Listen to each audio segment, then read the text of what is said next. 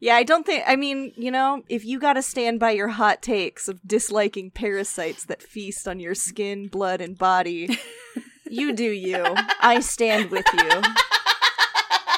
How could you say something so controversial and yet at the same time so brave?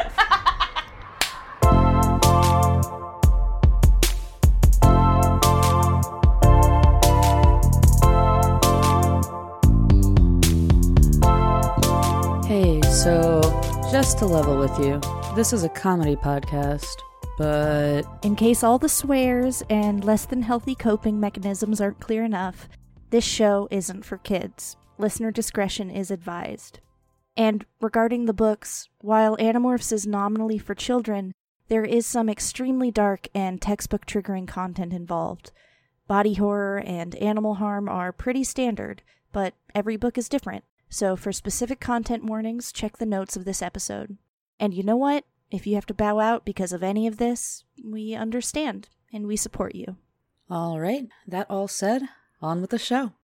Hey, welcome to Lit Kid Lit, where we give ourselves amnesia. While we give ourselves amnesia. uh, hi, I'm Kara. I am your resident Animorph historian, and this is... Nika. I am the first-time morpher and a heavily judgmental zoology enthusiast, and boy howdy, this is our first Megamorphs book. We're here. We're mega. We're we're Megamorphin, Megamorphin Power Rangers. So I have to say, I initially didn't understand why the hell they were called Megamorphs books, uh, or like me- Megamorphs, and I technically, I don't... I, the fact is that it's from all perspectives at once, which is just a wild... Do we want to talk about that? Do we want to talk about the literary device of having every chapter be from a different character's perspective? Yeah, they're... Get it I out mean, of the way? Look, George R. R. Martin fucking wishes, because K A. Applegate was doing this shit. I'm, I'm joking, I'm sure, like...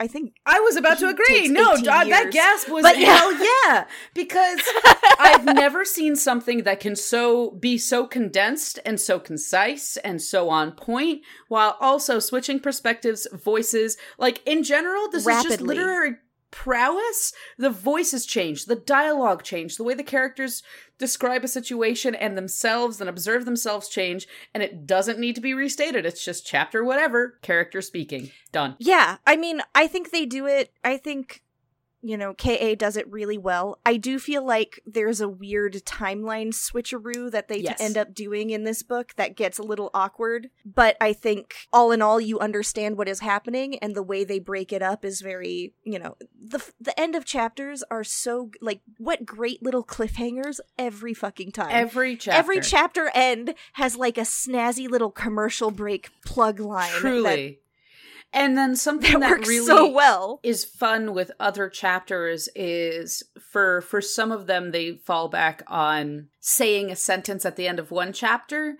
And then in the next chapter, the timeline's funky, but then they say that same sentence. And because oh, it- it's a kid book, it's never more than a page forward, right? It's not like fifteen pages down the line, they'll say the sentence. It's you've read through a page and then the start of the next page is...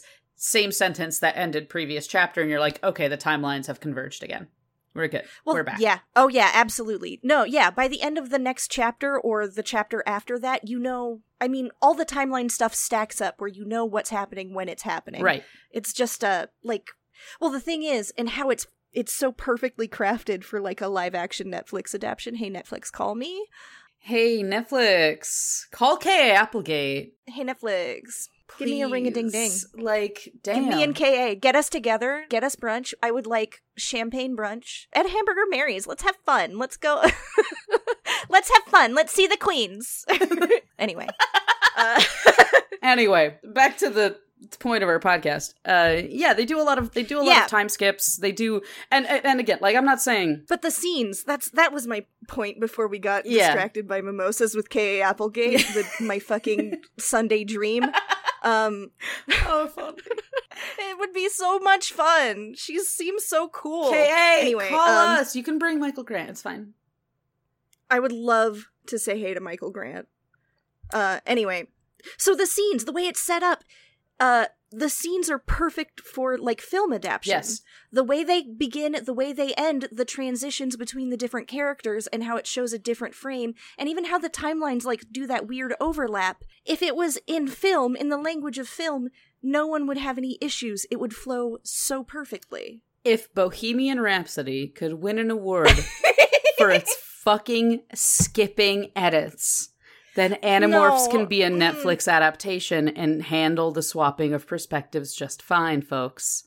Right? You if you can have so epileptic oh. and seizure-inducing cuts in a single scene in Bohemian Rhapsody win a fucking Oscar, then that's what it won, right? I don't care. Uh, uh, it did win an Oscar for yeah, editing. It, but, like, then we can have a Netflix thing, because truly it would not be confusing at all. It would not. The perspective swipping, mm-hmm. swipping, swapping would be super manageable in in whether it be, you know, yeah, hour long, forty-five minute long episodes, easily doable, easily doable.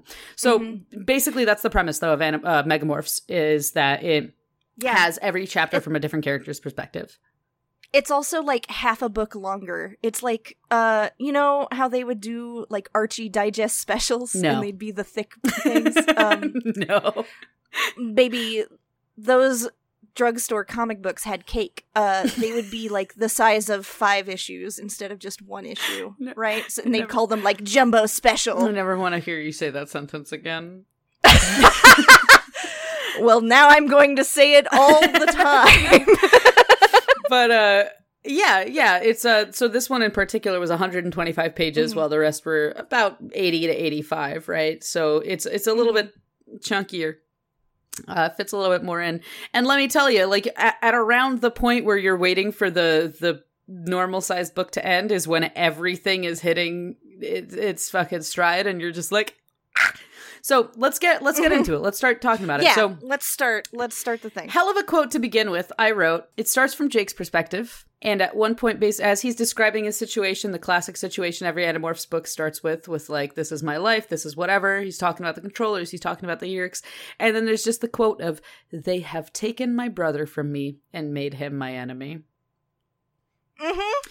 Yeah. That's they- page one, baby. I don't know how else to fucking take you on this ride of Animorphs with me, but this- They're like, we need to go hard immediately out the gate. The wheels are peeling. They- you hear them screeching yeah. as this fucking book starts. Woo! They're like, we're giving you all the exposition, because this is a big thickum, right? Like- This is the one kids are going to pick up off the shelf yeah. just out of nowhere yeah. because it's going to have an extra cool lenticular cover. Yeah. Oh, yeah. With By the... the way, I love the word lenticular. Lenticular is good. It's just good. Lenticular is good. I'd pick up lenticular bookmarks every time because I was like, ooh, lenticular. And then I'd realize that the mm-hmm. sound that my nails made scratching on the zippy-zaps made mm. me way too uncomfortable. So I've never used oh, really? any. I hate I love that it. sound. I, uh, I hate that sound. I can hear it love in it. my eyes.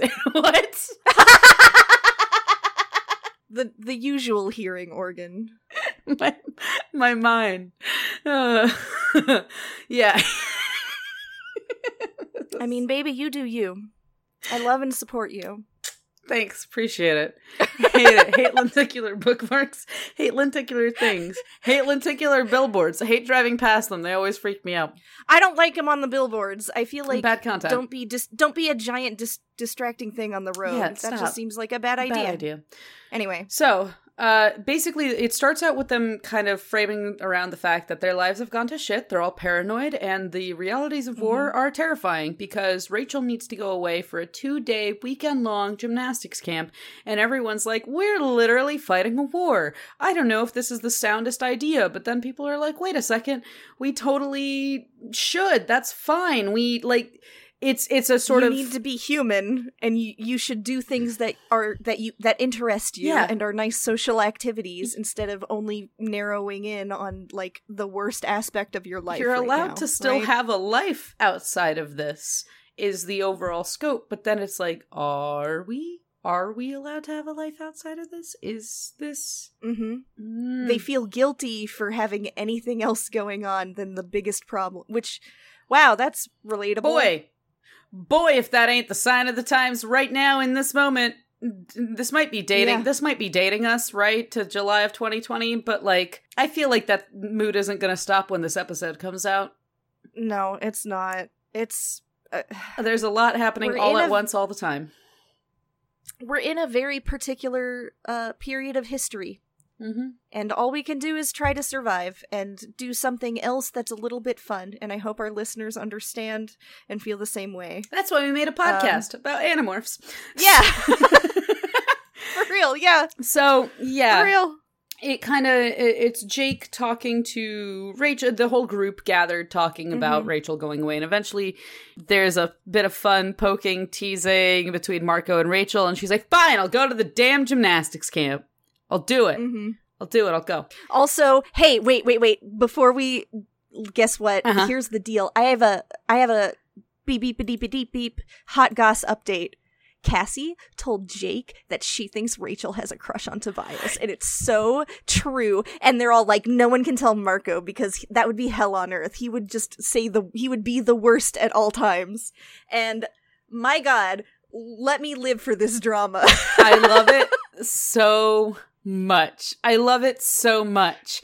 And it's like Cassie has a theory, and you know, Rachel and Cassie are best friends, and like we know that Tobias will never be human again, but I think ultimately what it comes down to, here's the part, right, where it's, it starts out this cute hot goss, and then it's just like, here's the sad mm-hmm. part. I just yeah. think it's sad because I don't think he'll ever be human again, and that's yeah heartbreaking. Thanks, Jake. Thanks, Jake. Page one. Page page page page one, Jake. Thanks. Page, that is page one, Jake. Cool. I mean, they they they go so fucking hard out the gate. Yeah. But yeah. Yeah. So that's that's what happened. Rachel's like, fine, I'll go to the gymnastics camp and like be a fourteen-year-old girl or whatever. Uh, and they kind of disperse, except uh, Cassie tells Jake about her bad dreams that she's been having. Yeah. So my my thing with this is just like, God, all of these kids are already so fucked up, they're already having stress and trauma nightmares about everything, because Jake straight up goes, goes, I have those too. We all do. You can't live through all this and not have mm-hmm. be affected by They've it. They've been having them since book one. He asks, what's this one about? The ant thing? Because they're all still fucked up over the yep, ant thing. Yep. And it's like, no, no, no, not that trauma. This other trauma. One of many traumas. It is, we are on, like, like cr- cr- chrono- chronologically. She's like, no, this one's a little. We're on, like, book She's like, this eight, one's a little right? abstract. Yeah, this one's just, it's a, it's, uh, a yeah. it's making me choose between right and wrong. It's making oh, me yeah. choose who to sacrifice and who to save. And whether she will sacrifice herself for someone else or let someone else die so she can live, right? Which is even more, like, both are fucked up when it's a question of survival yeah. versus sacrifice. Yeah. That is a very intense moral quandary, They're... especially for someone like Cassie, who just would rather outie out of the possibility of that. Right. Cassie would much rather choose the... not even have that be an option, right? She'd either uh, outie yeah. out of it, or she, would she not wouldn't participate. Put herself in that situation. Exactly. Exactly. She would try it. Yeah, yeah, yeah. But what's interesting is Jake im- immediately is also like, oh, you're having those trauma dreams. You know, I think if we ignore them, they just, like, go away, right? Like, that's how that works. I And, yeah, boy, I wrote that's this not down. Healthy. I put this note down, too. I just wrote, holy shit, I cannot believe how much everyone needs therapy. Because he specifically says, if you don't talk about the fear, it'll go away. That ain't how mm. it works, Juice. Like, no, my kid. No. Like, that ain't no. it at all. But they no, can't, no, no, they no, can't no. talk to anyone about this. They're scared of everything. She makes a note. She's like, I didn't used to be they afraid. They don't have the coping skills. I, this is the period of life where you're supposed to build those coping skills yeah. with much smaller problems yeah. than like homework more trauma. And a teacher being mad at you. But she's like, I didn't used to be scared of shit, and now I'm scared all the fucking time. And he's just like, just ignore it. It'll go away. That's what I do all the time. And you're just watching this, like, implosion of child's childhood. And you're like, my I mean, God, kids. When I read this as a kid, like, I didn't have the depth. I, I wasn't, I was, like, eight. I was, like, seven or nine, you know? Like, I didn't have the depth to understand the implications or or the experience to know how trauma works, or P T S D wasn't even really in my vocabulary. I was a child. Yeah. And this, like, gives you this thing where you're like, is that how it works? Is that what you can do? It's also, Does, like... Yeah, here's the thing, right? Is it's interesting looking at it from this this removed perspective.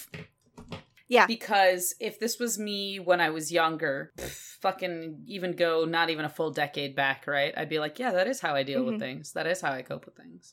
Like, yeah, that that was the first. Oh, for that sure. was the first coping mechanism I learned when I was a traumatized young individual. So inevitably, if I had read this, I would have felt a sort of solidarity. But also, here's the thing, like, it, it, it, without directly stating it, Applegate does do an amazing thing of saying, like, no, you need to talk about these things. She doesn't, yeah, this... she doesn't explicitly say, children, this is bad, please go to therapy. But she does suggest mm-hmm. you guys need to talk to each other. You guys need to share these mm-hmm. things, and you guys need to be on each other's side with this, which...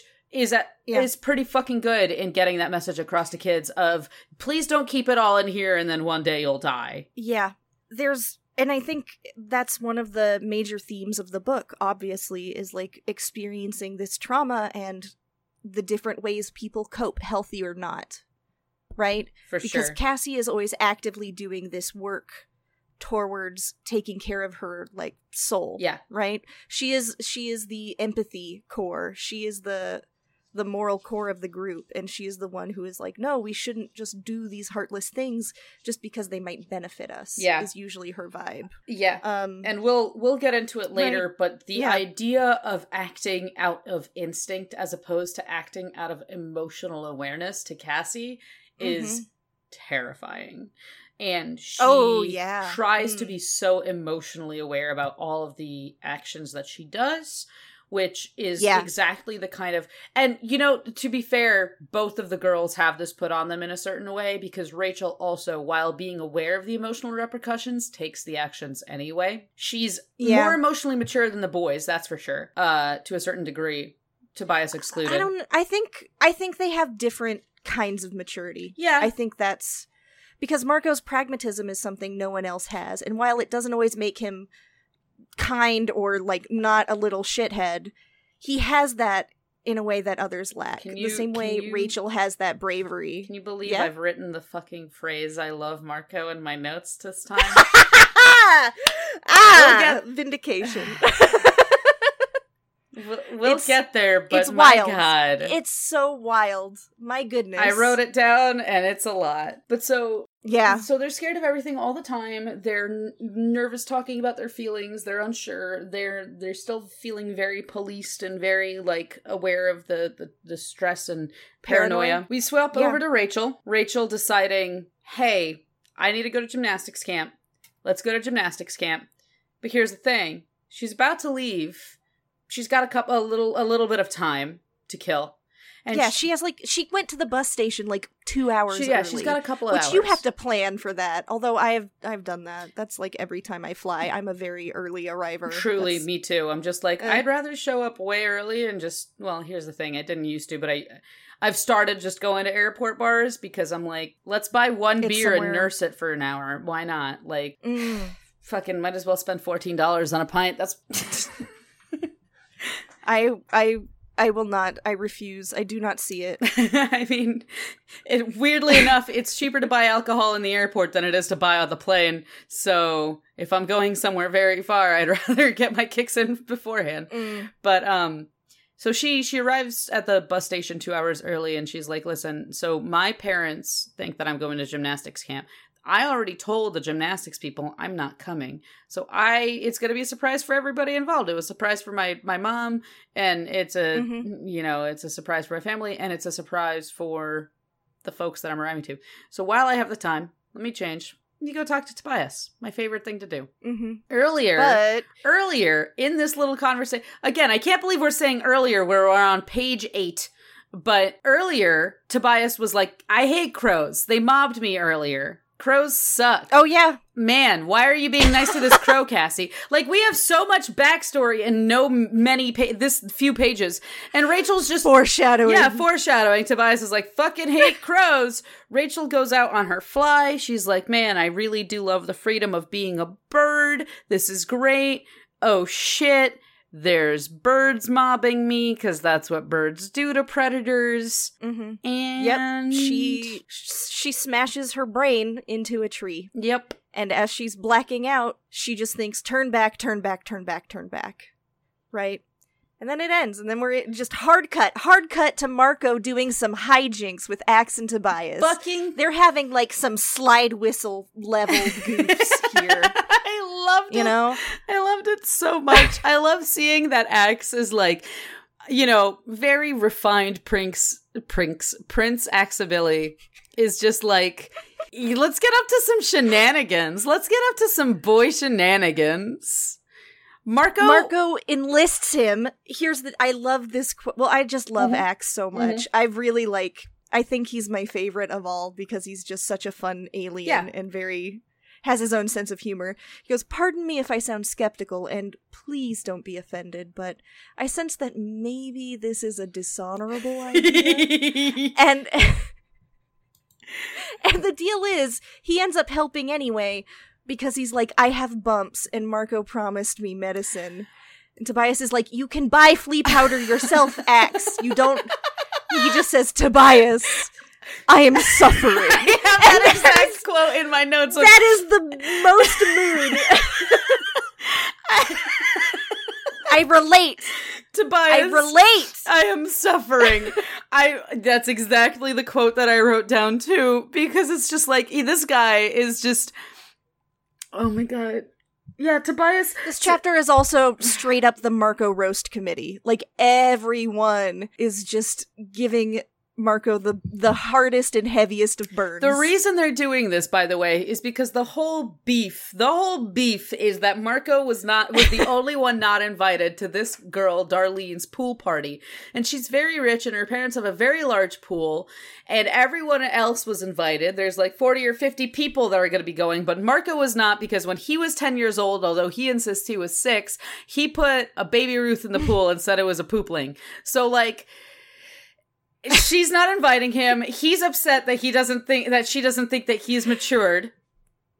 He also is delusional and thinks that she probably likes him. Like that's why she would exclude just right. him, right? Because, because that's what you do to boys likes you him like. And she's too embarrassed. Yeah, you, yeah. You never talk to them. And Axe is like, is is that is that the way, my mm. guy? Because that doesn't sound like the way, my dude. And Marco's just like, you don't get it. You don't get it. Like like is different. It's when you like like someone.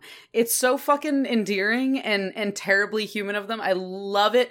And I could just imagine Tobias sitting on a log preening this whole time, and he's like, Axe, my guy, you can just go into a C V S and buy flea powder, dude. Like. Mm-hmm. You really don't have to. Like, we'll buy you the, the we have, ask yeah, Jake, it's- like, it's fine. And, and Axe is like, for honor. Like, you know that at the, at the basis of all of Axe's actions are just, actions are just, is this, this overall thing of, but for the honor and dignity of it, like, I simply must. I love him. Absolutely. He's a good boy. He, yeah. So, you know, God. So far it's been normies are us, except with some trauma on the side. They go to a pool party. Yeah, they get into the party as mice. Tobias catches them, a live mouse. Marco and Axe both morph it, and Tobias walks them across the street. And uh, they just hang out underneath the girl who's talking. There's a Kara at this party. Hey, hey, There thanks. is a Kara at this uh, party. I, there will never be a Nika in these books. Great pool parties, Arlene.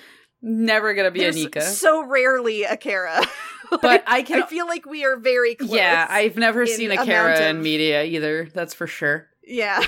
So. Um. But yeah, to get them to talk about Marco, Marco just thought speaks Marco in into their brains, just a word, and she's like, "Who ta- Who's talking about that little toad?" You know. Yeah. Like, yeah. She just. Who, they just all start talking good shit, and everyone's huh? just like, "Man, fuck Marco! Like he's just such an immature kid. I don't think he's grown up at all since the poop thing with the the pool poop baby Ruth thing." And he's just like, "I am incensed. I am now incensed. I am going to ruin like, this girl's day." You're not, and he thinks he's funny, but he's like very much not. He keeps yeah. Making he jokes. says you That's, can you can call me not cute. That is a bar too far. Yeah. You cannot call Marco. I might not, not be cute. I might not be smart, but not funny. Fuck you. I'm hilarious, and I'll show you yeah. hilarious. And he runs over her foot, and he's like, "Man, Darlene, you think you're so pretty? You gotta trim your toenails, girl."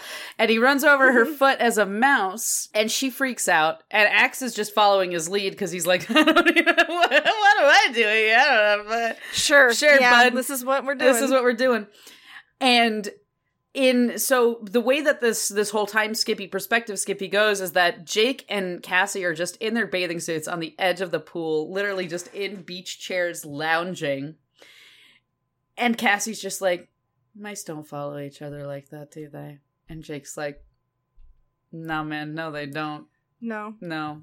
I love, yeah, I love that Jake's like, wow, if they don't want to die, those mice should sure run to Cassie.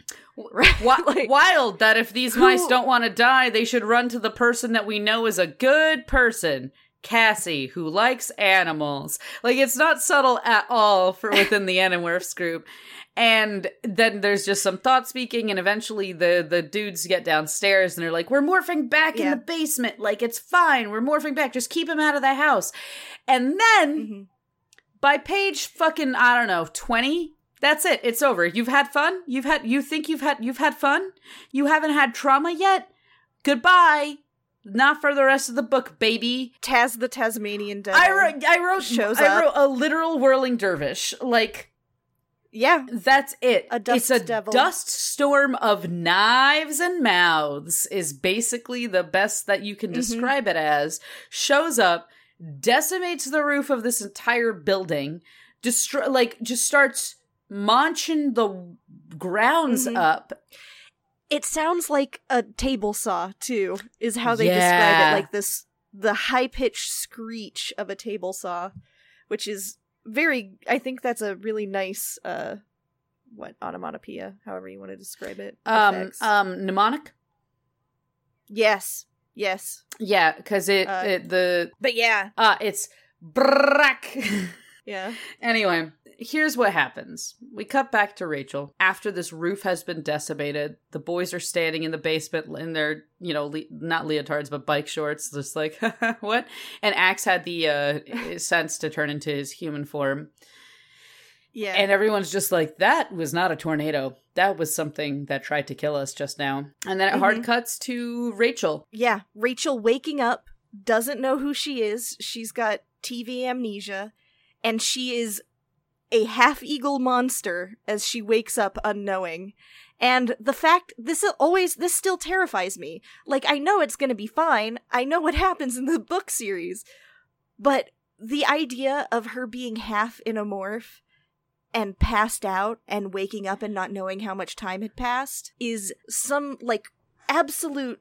top tier body horror for like that's that scared the shit out of me awful. Too. I was like, how long has she been out? How much time has passed? I've seen birds hit windows. It takes them hours to recover sometimes. How much time mm-hmm. has passed?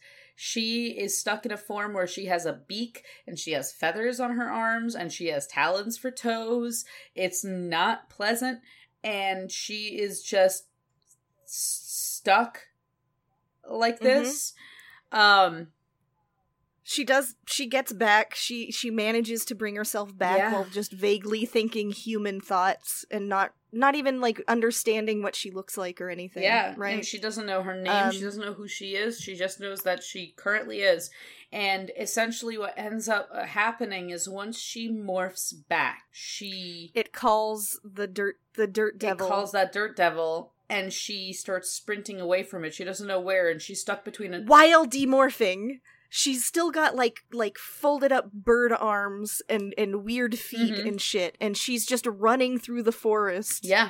Uh, away from this n- this knife cloud. Yeah, yeah. And, uh, yeah, she runs into and across a freeway. Six lanes of traffic, she describes it as. Which, Jesus Christ...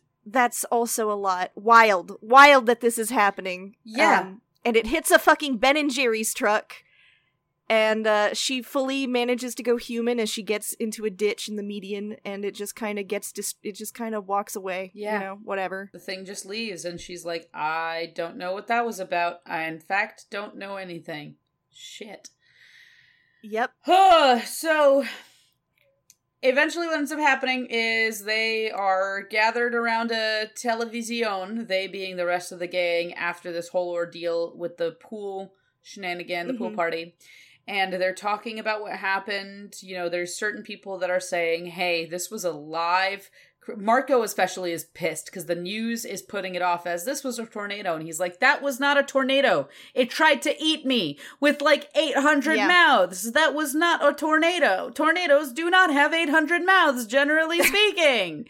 And he's just pissed that they're kind of framing it this way. And yeah. Cassie, I believe, is the one that notices. She's like, wait, wait, wait, wait, wait, wait. Rewind the news footage. Well, someone...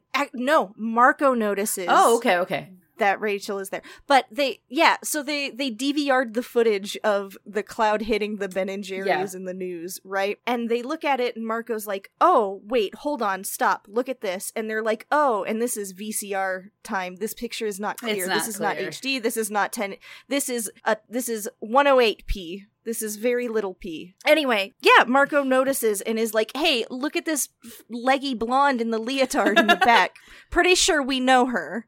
And uh, yeah, they all notice it's Rachel and put together that she didn't come home that night. They, Cassie calls her her fucking parents, her mom, and uh, she is not there. Yeah. She went to the gymnastics camp, allegedly. So they know Rachel is M I A. Yeah, and they were like, shit, well, we have to find her. Uh mm-hmm. It's, it's, it's wild. It's wild. It's, it's, it's, we've hit, we've hit crazy, guys. So Rachel's wandering the woods barefoot, alone. No memory of who she is, where she was, what she was doing. She has some vague flashes coming back. And I will say this, it is very T V amnesia, right? But it's still mm-hmm. terribly terrifying. It's very, oh, sure. I've, I've had some moments, uh, cause I, I get, I get, um, every now and again, I get hem- hemiplegic migraines, which mimic the symptoms of a stroke. Mm. So I've forgotten how to read multiple times in my life, uh, which is terrifying. Mm-hmm. The very basis of forgetting what seems to be just an intrinsic part of existing is terrifying. Mm-hmm. So regardless of how much it is, or it, the, the, the reason that this T V amnesia works is that it's not played up in the same way that you'd expect it to be of like, but doctor, who's my family that's sitting right there, right? Like she has these senses it, of familiarity. It, she has, she's like, I know I should know something. I just don't know what. Yeah. Part of how it's T V amnesia is that she gets the flashes of memory, mm-hmm. the like... You can, I can see the, like, nineties cut-ins of, like, yeah. look at the mall. This is a credit card. Mm, you she know, remembers like, what a yellow blouse from the Limited would look like. Fuck, it's been yeah. ages since I heard about the Limited. Rachel's my girl. She has priorities. I love her. She sees um, a yellow blouse on the ground in the woods. Mm-hmm. She follows essentially this, like, trail of fucking discarded clothing, well, mostly this yellow blouse, to this shack in the woods. And in this shack... is a babbling old woman. Older woman, let's say. Because I don't picture this woman being past, mm-hmm. like, sixty at most, right? Yeah. And this woman seems to have lost her shit. And she's just like, you're going to need a receipt to return that item. And Rachel's like, I am just holding this shirt that I picked up. I don't know what your deal is. This woman asks her... She, Rachel's like, look, I need shoes. I'm in a leotard. I have bare feet. Can I get some shoes? And she's like, are you going to be paying with card uh, or cash or, or whatever? Cash or credit. Cash or credit. Cash or credit. And Rachel picks up this little piece of bark from the ground and is like, will this work for credit? And she's like, yep, that'll do. Like, yeah, they, you know, browse at your... She's like, we're at the store? Rachel's like, yes, this is my credit card at the store. At the store. And it just, it it works well enough, right? Rachel manages to pair two different sneakers. Yep. But at this moment after this, this woman freaks out and shoves her into a basement, a sort of trapdoor hatch, and closes it behind her, all the while screaming about the Yeerks. Mm-hmm. You guys can't see my face, but I have this expression on of, excuse me, what the fuck, and also, what are the long-lasting implications of Yeerk controlling on a human mind? We haven't explored that, baby. At most, Jake was controlled for a whopping three days while he was waiting for his Yeerk to die. That's all we've got. What the mm-hmm. what the fuck is our Chapman's is Chapman's well, mental state? Yeah, where's, Chapman's, where's Tom at? Remember how he lost his body? Like, he ha- his, yeah, his bodily control. He didn't know how to he... talk. He didn't know how to use his tongue. Yeah. Holy fucking shit. She, while she's having this breakdown, she literally says, you're here to take me and take my family. You're here to convince them to go with you. Like, things like that. Mm-hmm. My my husband and my son. Yep. And it's just, you get this whole story of this poor woman. By the way, did you pick up who this old woman, that this old woman was in the series previously? No. In the first book, when they all leave Cassie Morph's horse, and their only survivor is one woman who rode out on Cassie's no back. No fucking way! No fucking way! No way! Oh! Yeah, dude. Shit! Oh, fuck me, man, that's a lot! Oh, no. Oh, no. Ooh. Oh, no, no. Oh, no, no, no. Shit. Okay. Well, fuck, that colors things even more, I guess. So this woman has this, nope. like, collection of just fucking random, like, tattered shit. Nothing matches. Her brain state's gone. And Rachel, mm-hmm. this whole time, is just like, am I insane? Because I recognize the words that she is saying, but I do not know yep. why. Are these... She's saying Yeerks. That seems like a nonsense word. Am I gone too? Yeah. Ah! Like, I... How do you even begin with that? Yeah, yeah. It's it, and it's written really. It's very disturbing. Yeah, it's written so fucking well that it is upset. It's it's very upsetting and very re- like realistically horrifying as she gets locked in this thing. But anyway, yep. All right. Jake and Marco go to the freeway with Tobias looking for Rachel. They're going to the part the, the part of the freeway that they saw in the, the news, and uh, they choose to. to go wolf morph again, and they're very excited about it because it's very fun to have all these senses and to be so, you know, uh, furry furry charm, I guess. Yeah, I mean, look, it's silly, but like, no, I'd be like, a wolf for too. Sure, if you could like just experience the senses of an like uh, a cool predator, yeah. like a wolf, sure, yeah, that'd be fun. Yeah, why why not? I get it, but uh, it is funny that they're like they're they're a little amped for this, yeah. and they brought a shirt of Rachel's that Cassie had, and they're trying to bloodhound her out. Uh, but as they start to morph, the blood the bloodhound, the dust devil comes for them. It starts chasing them, and they they finish morphing and run the fuck away. Yep, yeah, uh, and until they're... they smell smoke. Yeah, they smell smoke. And the entire time while they've been doing this, Cassie has been at the mall. Cassie's been at the mall because Jake explicitly said, listen, I, you know Rachel best. If there's anywhere that she would go, I feel like it would be the mall. But also Cassie is not a fucking idiot. And she goes, I know you're just trying to protect me. And you think that this, is this a sexist thing? You don't want me on site because I'm a girl? And you think that I'm somehow not going to be able to keep up? But also she's conflicted with herself because, yeah. She's terrified, and she'd rather be out of danger, and she doesn't want to be on the front lines, and she'd mm-hmm. rather be here at the mall with them. She's scared. She's frustrated. There's a lot going on in her head. At the same time, again, this is there's a lot of perspectives happening here, so try to stick with us here. At the same time that the boys all smell smoke, turns out that Rachel is in this basement, and she smells smoke also. She ends up... having to morph to escape from this burning cottage yeah. shack. And the crazy woman set starts setting the shack on fire, yeah. and Rachel sees this, and she knows she can't break out, but she remembers somehow that she was turning into an animal, and she can do something else. She remembers power, and she thinks that she can accomplish that again. In general, Rachel morphing in instinctual necessity is a lot. She can't remember what, she can't remember why. All she remembers is the feeling of a morph and then needing that to take over again. So mm-hmm. she turns into her grizzly bear. She busts out of this. And she, and, uh, the thing is the right dirt there. Devil the Whirling shows Dervish. Up. Yeah, yep. Dirt Devil Extraordinaire. And Rachel, blessed Rachel, uh, Our Lady of the Bear, she tries to fight it. She's, she's going to punch that fucking thing. Yeah. And as she does, it eats her hand. But also, she runs into Axe. Uh, Axe is there. My God! And then we do a fucking Tarantino and go back to Axe's perspective. Yep. Where uh, he's kind of... It, it starts out very chill, where he's like, he's just kind of talking about things and wandering the woods, and he, he I love, they put in this moment. Mm-hmm, mm-hmm. I wonder if it's the same thing he, I wrote down. Probably. He complains about how the humans expect him to know every fucking mon- backwater monster in any part of the galaxy just because he's an alien. Yeah. And I'm like, yeah, fair point. And also... Fun. Fun that he doesn't know that. I like that a lot, because it'd be like showing up, like, you know, for someone who knows a lot of New England plants and birds and things, it'd be like, put me out to the West Coast and be like, Nico, what's this plant? And it's like, fuck if I know, there's different plants out here. Like, I don't know shit about shit. Mm-hmm. Like, and, and imagine that on a galaxy level. Fuck. I, fuck if I know, man. Like, yeah. I'm just a guy. I don't know. I'm like, Do you I'm know fourteen. How many planets there are? Yeah. Like, come What do you mean you don't know yeah. what this crazy thing made of dust, knives, and mouths is?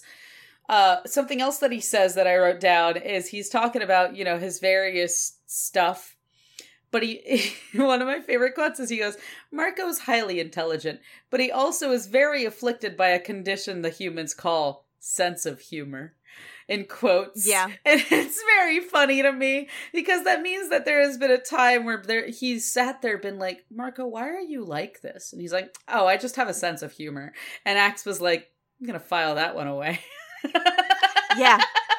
Yeah. Yeah. So, I mean, Axe is definitely a committee chair on the Marco Byrne. No, oh, he totally Marco, is. Like, Byrne committee. But so he... he... Yeah, go ahead. Yeah. Oh, uh, he runs into Rachel, and he's, he smells the smoke and stuff. He goes to show up, and he's like, Rachel, what are you, is that you? He sees this grizzly bear about to fucking punch the shit out of a dust cloud. Yeah, which grizzly bears generally don't do. Mm-hmm. So he, he sees her, he sees her punch it, and then he immediately sees her bloody stump of a hand. And the same thing happens to her other hand. Yeah. Imagine, if you will, and I know this is terrifying, a grizzly bear standing on its hind legs with just bloody stumps for arms. Because that's what's happening in this children's book. Mm-hmm. Mm-hmm. Right now. And Axe immediately knows. He's like, I can't save her from this thing. Yeah. I can't can't stop it, but maybe he can follow it. He thinks, maybe I can figure something out, even though I can't just save Rachel from whatever it's doing to her. Yeah. And I uh, think he... And he starts to morph bird, yeah, which is... into a harrier. And... Woof. He morphs bird. And to kind of skip ahead here a little bit, he morphs bird. Well, he... This thing engulfs he, the, he, him. The cloud gets angry and picks him up and yeah. carries him off. Yeah. So he gets twistered away. He gets twistered uh, away. And...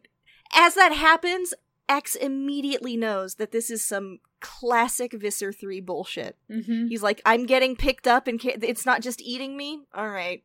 Okay. Ob- okay. Obviously. Yeah, obviously this is what's happening. Obviously.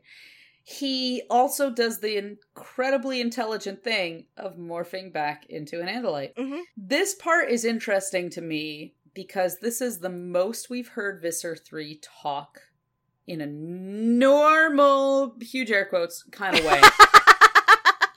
Yeah. This this is the most we've heard Visser talk aside from, like... And it's here's the thing, is it's not just a sort of like, ah ha ha, this is my evil plan speech.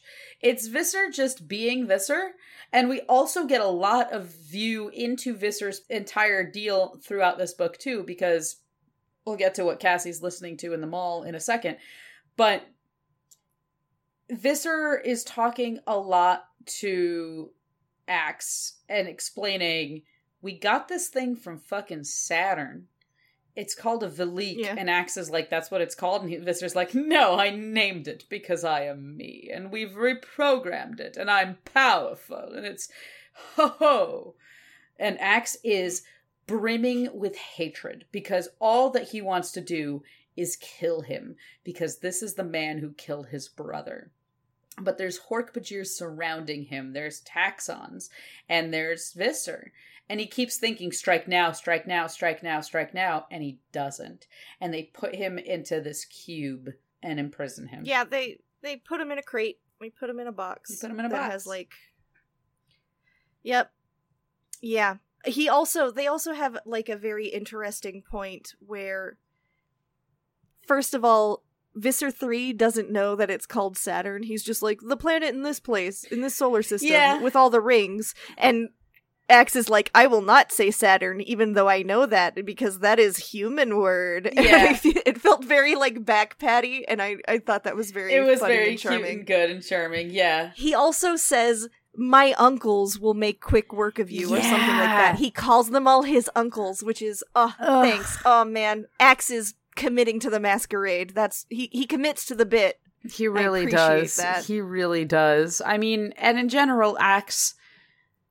Uh, there's there's a lot going on here, right? From a literary standpoint, it's very important and very fun that Axe gets captured as opposed to anybody else, because it's keeping up with that masquerade. It's keeping up that charade of, of oh, it still is all Andalites. And Visser explicitly says, you know, there was some whisperings about maybe it was humans that were transforming, but now I see you're all Andalites. And see? Axe is like, yeah, we're all... Yep. See, it's the one we see all the time. It, they're obviously all Andalites. It's the one it's we've the always kid. Seen. It's this guy. And also all his five other friends that are also Andalites. And Axe is like, yep, that's me.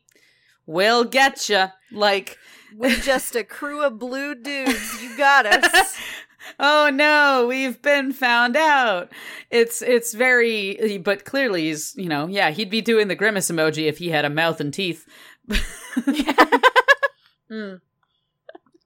Um. So yeah. Cut to Cassie in the mall. Yeah. I wanna... This part is so, this part is so, like, touching and sad. Mm-hmm. Cassie is having a breakdown as she goes through the mall looking for Rachel, because she lists all the places that Rachel likes to go and why she does and what she likes there. Even, like, the key lime froyo or whatever mm-hmm. that she enjoys.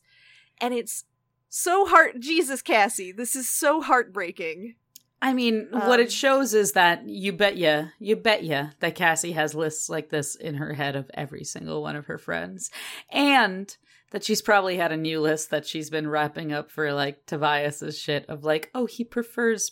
I Like, I bet you, just knowing oh, yeah. Cassie, of, like, oh, he prefers eating mice to, you know, snakes, or he prefers eating snakes mm-hmm. to squirrels or whatever. And, like... She's just so caring and so genuine and so sweet. And she's walking around here. She's having a breakdown. She even misrecognizes. She hopes for the best. And she misrecognizes a person as Rachel. Mm-hmm. And she's like, no, I know you're not her. I just... And then she recognizes yeah. someone. And then this terrible familiarity comes over her. And she's just like in a bookstore. And she sees a guy that she recognizes. B. Dalton's rip. Rest in peace, all bookstores. But I think uh, B. Dalton's are bankrupt now, aren't they? I never went to a B. Dalton's. I always went to Borders. Borders, Books, and Music. Yeah. Or maybe B. Dalton's are still around in, like, airports. I'm going to Google this, because that's going to bother Google me. It. Google real it. Quick. Real quick. Real quick. Real quick. B. Dalton's? Question mark? B. Dalton's? Uh...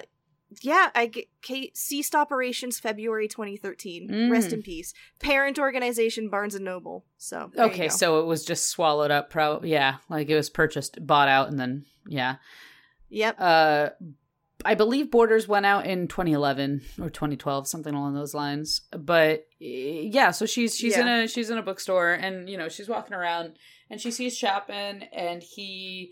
Goes from one section to the history section, and she finds this pretty amusing because she's just like, why the fuck is he learning up on history? What the shit? Um, eventually, he walks out, and he's flanked on either side by people, and she realizes that she can't really do much for espionage as she is now, so she quickly finds a way to hide, turns into a fly, and she follows along.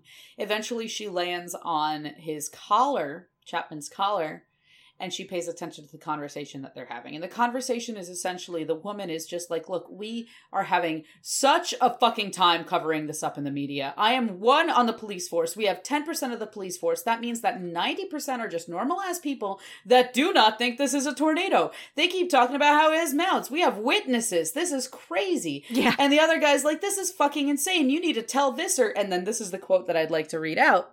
Tell Visser Three, says Chapman. Tell Visser Three. No one tells Visser Three. People who tell the Visser something he doesn't want to hear end up cut off from Kandrona rays, slowly starving, dying ins- inside their hosts. If you want to tell the Visser not to use his Veleek, you go right ahead. Mm-hmm.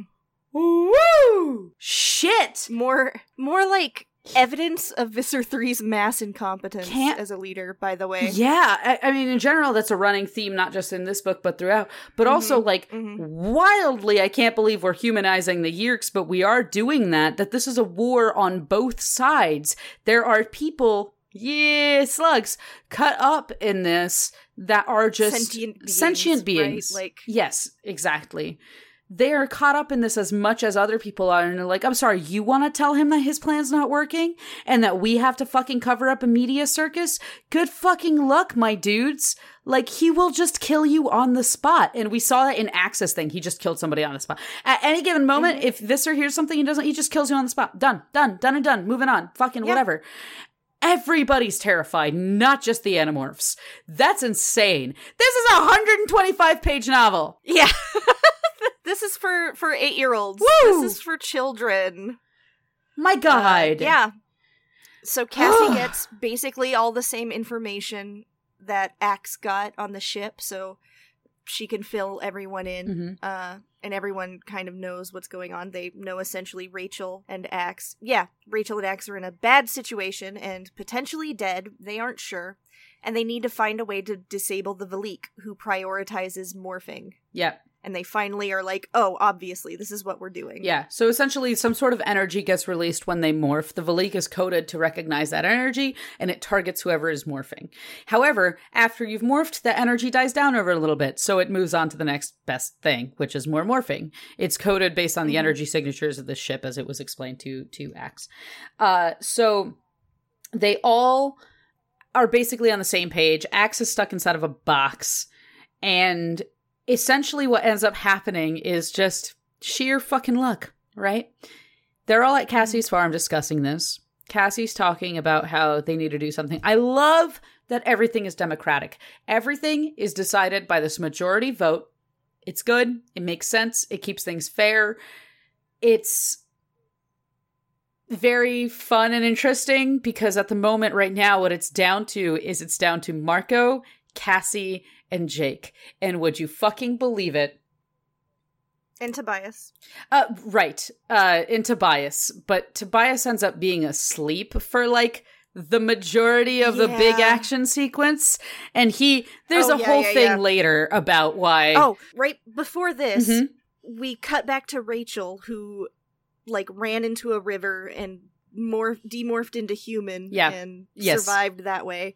She ran into a new housing development and found an empty house, like parched, you know, dehydrated. Drinks exposure. Out of the hose in the backyard. Climbs in through a window, Oof. eats some Nilla wafers she finds, and then takes a good floor nap. Yep. Just completely Fucking gives up, takes a floor nap. Jesus Christ. Yeah, she collapses, like, I think in, like, the either the first floor or the basement, and just wherever the window she climbed in through was, basically. Wild, wild. And she ends up, after a little bit, being woken up by the police knocking on the door and being like, we... No, she she's having her amnesia flash memories, right? Okay, okay, yeah. And then she wakes up from a nap screaming, Animorph! Oh, that's right, that's right. It's even in all caps in the book, it's just Animorph! And she's like, why the, the fuck cops- do I know that weird word? That's a weird word. Strange. Yeah. The cops are pounding on the door. And the cops are there. And they're, they're trying like, to get her out. We saw, neighbors saw you climbing in, so you should just climb right out and, and give yourself up. She's panicking. Again, love that instinctual necessity morphing. She doesn't know shit about shit right now. She just knows, I need to be big. You want me to climb out? I'll climb out. Elephant, baby! It's time for elephant time. Yep. So she turns into an elephant. Hard cut. That's inside of a house. Inside of a house. So Rachel goes elephant. She just tears down a wall and runs out of the house. Mm-hmm. And the dust monster is on her trail and it's following her. And she is running around and tries to like get behind a Winnebago and it just munches and crunches yeah, it and destroys it. I remember the Winnebago getting eaten. Then it cuts to Jake, Marco, and Cassie, and they are leaving the, the barn to go figure stuff out, and they see the dust devil passing by. Oh, okay, And that's okay. when they decide to follow it. And they're like, how do we do this? And they take Cassie's dad dad's old pickup. And the best and part about like, that. And Marco's like, this'll be fine. Yeah, so it so is this is the part, okay, so this is the part one where I wrote about the democratic voting, is that Cassie goes, I'm out, I don't want to take my dad's car. And Marco goes, let's do this. And Jake looks between the two of them and he goes, yeah, let's let's let's do this. Mm-hmm. Marco somehow convinces the other two that he knows how to drive. You want to know how he knows how to drive? He's played a lot of Wipeout. This, I hate it. Wipeout is not a car driving. You're it, a spaceship. It isn't a car driving. Are you kidding me, Marco? I was reading this. Cruisin' U S A was out in the arcades. Marco. Marco, what have you been spending your quarters on? It's not the right one, apparently. And that game is right up Marco's alley because it has weird JPEGs of, like, bikini girls all the time. Oh just my showing God. In, like... Like, in L A, I don't I don't think they do this everywhere, but in L A, there are these weird giant billboards of, like, girls, like, very tan, blonde girls in white t-shirts with rolled-up sleeves yeah. and, like, jean shorts and boots, and it's a work boots advertisement. I'm pretty sure I've seen those. I've driven up and down the California coastline multiple times. They're very obvious so and very... I've seen they're not those. Subtle. They're not... Well, no, they're not. I think. I mean, that's the point, right? But, but that is the vibe of Cruisin' U S A. So fucking, fucking, he's played a game that is not even the game that he is trying Cars. To... Anyway, it's fine. K A. Applegate, you don't know your animals or your video games in regards to biology and story? She weirdly knows video games, but not... they don't apply correctly. Yeah. Because Wipeout is quite a pull, I feel. Yeah, like... I mean, well, that's the thing. Wipeout, Wipeout is the only thing that you, if you'd seen an arcade. So she's been in an arcade mm-hmm. and seen Wipeout and was like, "That sounds like a thing that cars do." Yeah, I guess. Sure. Anyway, anyway yeah. we have been through. This is happening by page one hundred of one twenty-five, right? Fucking, we are towards the end of the book.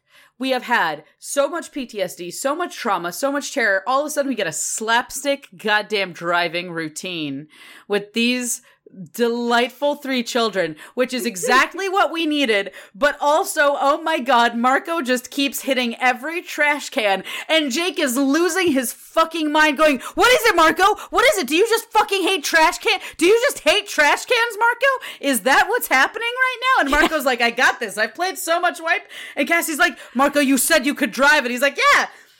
Yeah, I've played a lot no, of Wipeout. Marco is a virgin who cannot drive, all right? He, he cannot. He he totally goes like, oh my God, that jumped out of nowhere, right? Like, as he's fucking barreling down the street. Exactly. And, uh, yeah, yeah, Jake it's... is having a total meltdown, and Cassie's just screaming. She's just nonstop screaming. Uh, and that's I don't I don't doubt it, because the first time I was behind the wheel of a car, I wasn't screaming, but there is definitely a wild feeling to be in control of like a ton of metal. Yeah, if you're not used to if it. If you're not used to it, like also, the amount I br- braked, slammed on the brakes constantly oh, sure. was just like yeah. just constant. My mom was like, please stop yeah. working on driving my head through the windshield. I please Please, you just, like a feather, like a feather. We're in a parking lot of an abandoned Ames, which used to be a store, but on the topic of defunct stores. But, like, the parking lot of an old-ass fucking department store, and she's just like, please, for fu- just don't even use the brakes. Don't even use the gas. Just put it, just go. Just, we're on a slight slope. Put it in neutral. Figure out the... T- Losing my mind. So I can't imagine, and that was me at eighteen. I cannot imagine a fourteen-year-old Marco, Marco of all people. However, I do want to note, Marco can only drive because of Wipeout, which isn't the right game. Holy shit, Marco, you fucking lunatic. I adore you. You're a moron. A broken, sassy, shitty little moron. Oh. Oh, no. That was my notes. The the yep. italicized O of a character in fanfic realizing they're in a little bit too deep. I'm about to write some like coffee shop A U. Oh no, I like him. Shit. very good. Fuck. He's so stupid and so confident, and like he's got so many insecurity issues, and he's deeply flawed, and all he's trying to do is just and yet he's also like, I can drive. I can drive. The the sheer bravado and confidence of a deeply insecure person is a oh, lot, yes. and I love it. Accurate. I love it. It's a yeah, wild dichotomy, and I'm I'm here for it. Shit. So So yeah. yeah. This is also Jake's second promise to kill Marco in one Yeah, day. Jake is just like, and he says in a weirdly calm voice, if we get out of this, Marco, I am going to kill you. I'm just going to kill, I'm going to kill you, Marco. I'm going to yeah. kill you. And Marco's like, this is He's fine. Doing- this is totally fine. And Jake's like, I'm, you're dead. So yeah, they see, then they drive up on Rachel as this thing is chasing her. Mm-hmm. And uh, Cassie, J- Jake starts morphing to draw it away. From- oh, by the way, it tries to pick Rachel yes. up. Yes. But she is a big old African elephant. And it only like, kind of hovers a little bit and then puts it back down and like does some heavy breathing. Like it's a very funny thing to proceed or, or succeed the slapstick routine of this driving shit to be like, like this dust devil is just struggling to pick up an elephant and then it just puts her down and then it tries again and it's like, mm-hmm. no, nah, I don't got this, man. So, like I don't, yeah, I don't got this. It's trying, but it do not got this. Mm-hmm. It cannot pick up an elephant, which is interesting. Because, yeah. uh, and we'll learn this later, but like it's the, the way that the Veleek is composed, that it uh, it's not just a tornado, it's not just this force, right? It's it's it's a lot of shit going on at once, and it's just like can't do elephants. Turns out there's a limit. Elephants, that's it. Yeah. That's the fucking limit.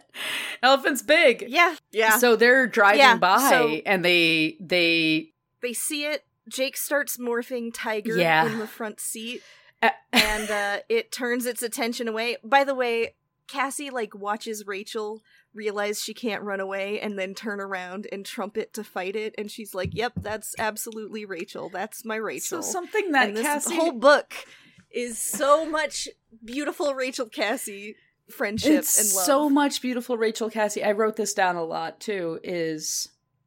Rachel trusts Cassie and Cassie trusts Rachel and they love each other so much. And there is, I mean, I cried a lot at specifically the bits of every time Cassie would be like, that's my girl.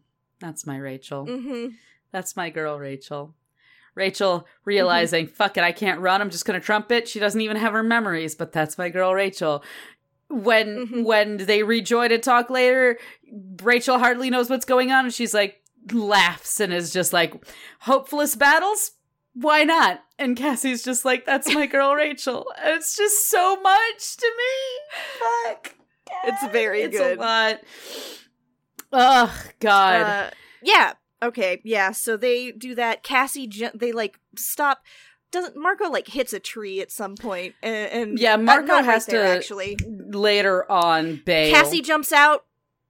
Jake fucking meanders into the back of the pickup like while half tiger, and I can just only imagine the most awkward thing possible. Yeah. How do you... Ugh, It'd be like ugh, wearing a fursuit, right? Not that I'd know, but you're just... You have these oversized paws and a tail, which is weird for a human, and like you're just skulking while yeah. half shifting, and you're trying to get into a pickup truck, which is already pretty high mm-hmm. off the ground. And yeah, it's this whole thing. And the whole yeah. time Marco and Jake are just like bickering because like the whole reason Jake got out is Marco was like, backseat, get in the get in the back, Jake, get in the back. You can't sit in the front it's seat too, and turn into a tiger, big. Jake. You're too big. Get out get, uh, get out of the car. Which is really funny because Marco, you hardly qualify as a vehicle owner at this point. But g- good on you for attempting to preserve Cassie's dad's car for at least like ten seconds before you wreck it. Yeah, I also think he just doesn't want to be crowded in a f- with a fucking tiger in the car. That's valid. I think that's a personal comfort issue as well. Yeah. Um, so, but yeah, so Jake gets in the back, Marco fucking floors it. Mm-hmm.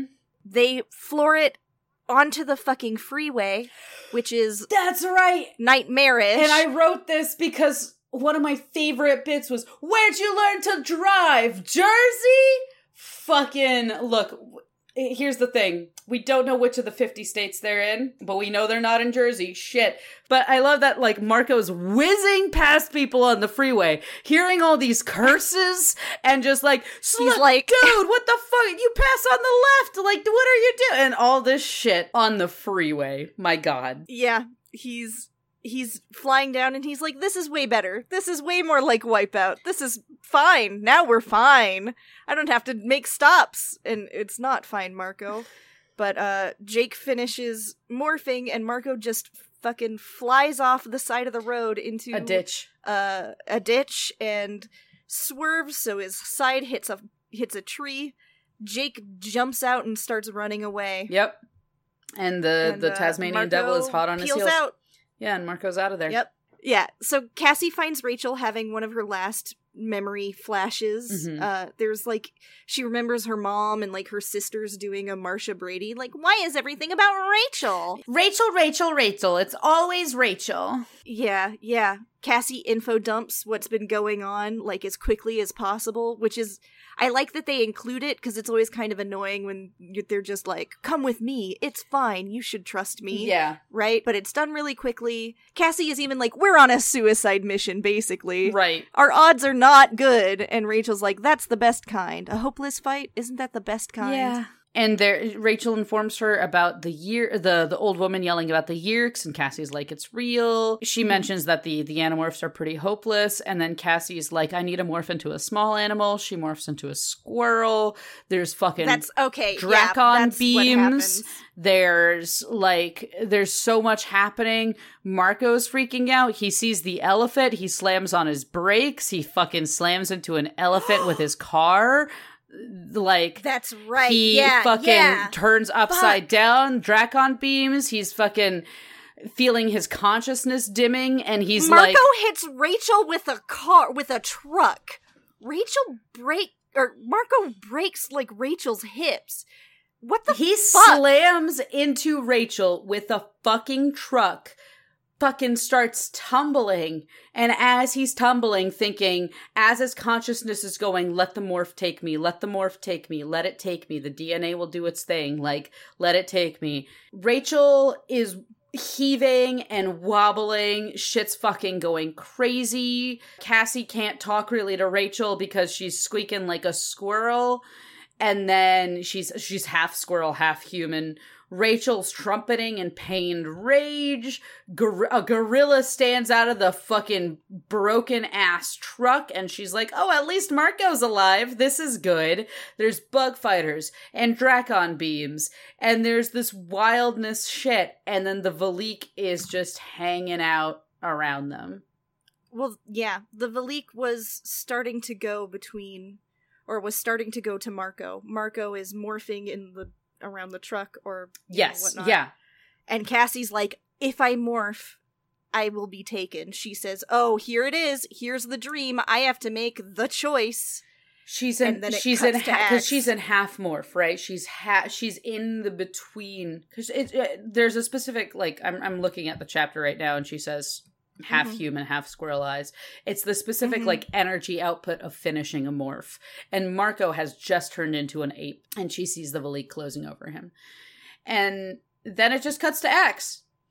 And he goes, I watched it all. Like, I watched everything happening. Red beams lancing towards the elephant. All of this, everything. The bug fighters, everything going on. And the, the cube he's in, it turns one part of it into translucency because it's a metal that whatever, it's a quick science-y thing aside. And mm-hmm.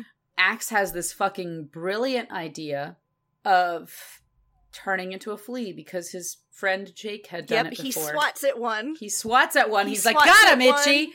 And then he's like, wait a second. Jake did a did a flea. Jake did a flea. Why don't and, I also do a flea? And fleas are so small. They are virtually, like, they actually always compare them to the size of a comma on a page. Yeah. Right? Or smaller than a comma on a page. Anyway, he turns into a flea, and I wanted to, I, I wrote this down, and this was a crazy, because I was writing this as I was reading, and I wrote, this is comically terrible. Like, he's comically atrocious in the way that he immediately kills someone he doesn't agree with. It feels like a very almost, like, Star Wars or, you know, that kind of epic thing of like, yeah. oh, you disagree? Pff, you're done, you're dead kind of thing. It's scary because it's this immediate death, like, mm, kill but him. Here's the thing. Right? Here's what I think is interesting. Like, obviously, he's ridiculously bloodthirsty to a point where it is detrimental to his own side and to his cause. Yeah. But I wonder if he is he also doesn't value the life of hosts so much as the Yeerks. Because if a human dies, the Yeerk doesn't necessarily die, does it?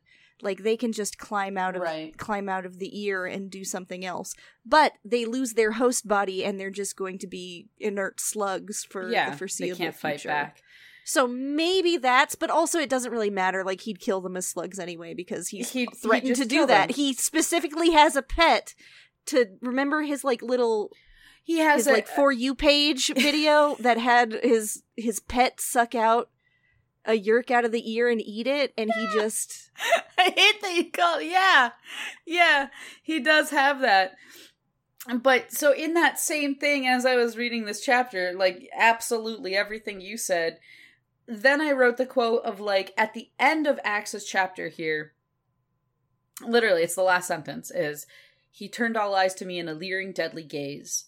I would like to take them alive for my own reasons. But if I can't, I will make do with their lifeless bodies. And I wrote, this is where he goes from comedic villain to terrifying. Like, fuck, you go from horror to laughably inept to horror again. It's so much. It is such a wild transition constantly because you can never tell. But isn't that... Yeah, isn't that true in real life though? Yeah, I mean, I mean, look Mussolini at Mussolini was a clown. President. I'm, yes, look at our look at the shit that goes on day to day. Yeah, po- not to get too much into it, but hey, y'all, if y'all in politics, resign. There's my hot take. No matter who you are, honestly, resign. Anyway, so yeah, he just yeah, goes yeah. from this like horrific monster sending this literal tornado of knives to just this laughably, like, slapstick murderer of, like, oh, you disagree?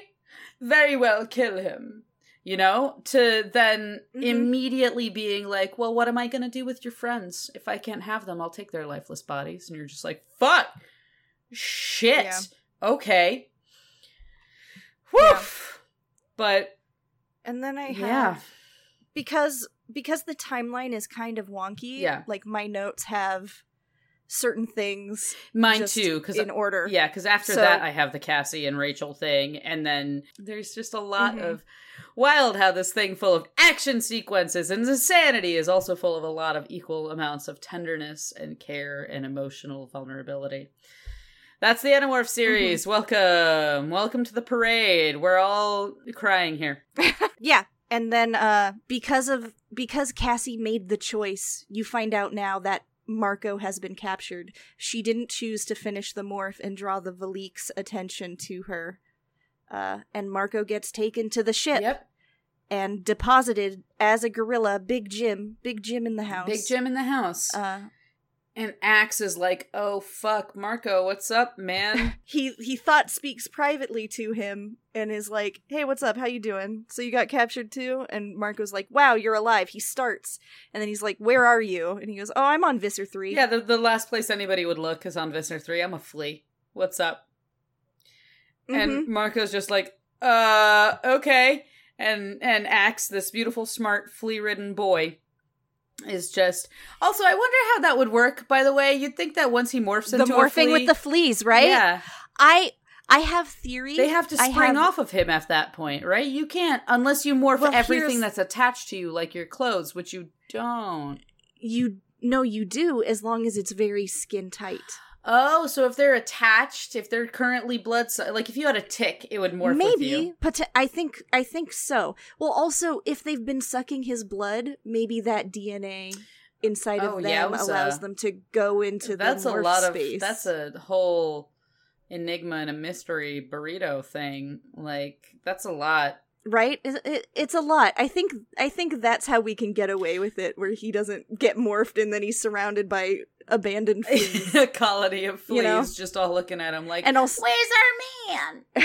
Where's our guy? Oh, does we that, were having a wait, feast. Does, does that mean, like, that their leotards and bike shorts and stuff are just, they've got so much, like, dried skin or whatever on oh! them that they can morph? Oh!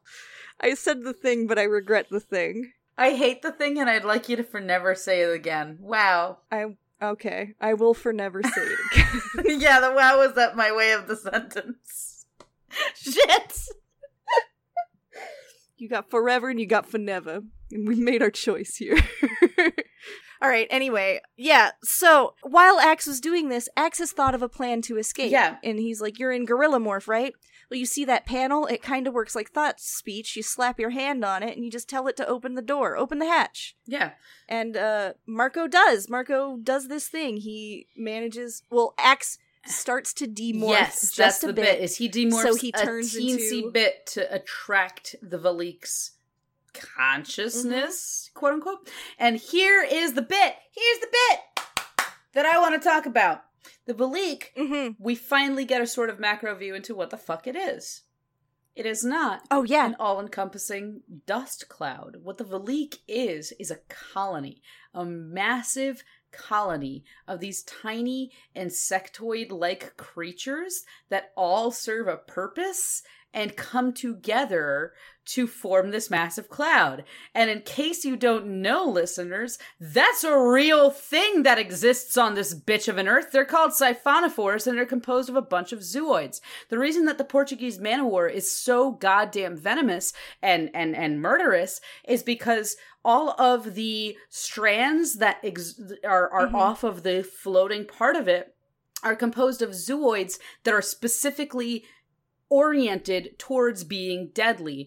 They are actually colonies of animals that are all stuck permanently together to create one total functioning form. Siphonophores are fascinating. They are not jellyfish. They're their own crazy thing. If you want to go down a rabbit hole into the abyssal sea, check out some siphonophore bullshit. They're wild. So I had a fun little field day with the fact Hell that yeah. this massive dust cloud of knives, mouths, and terror was actually these tiny creatures that all formed their own sort of individual link as part of this greater mm-hmm. thing.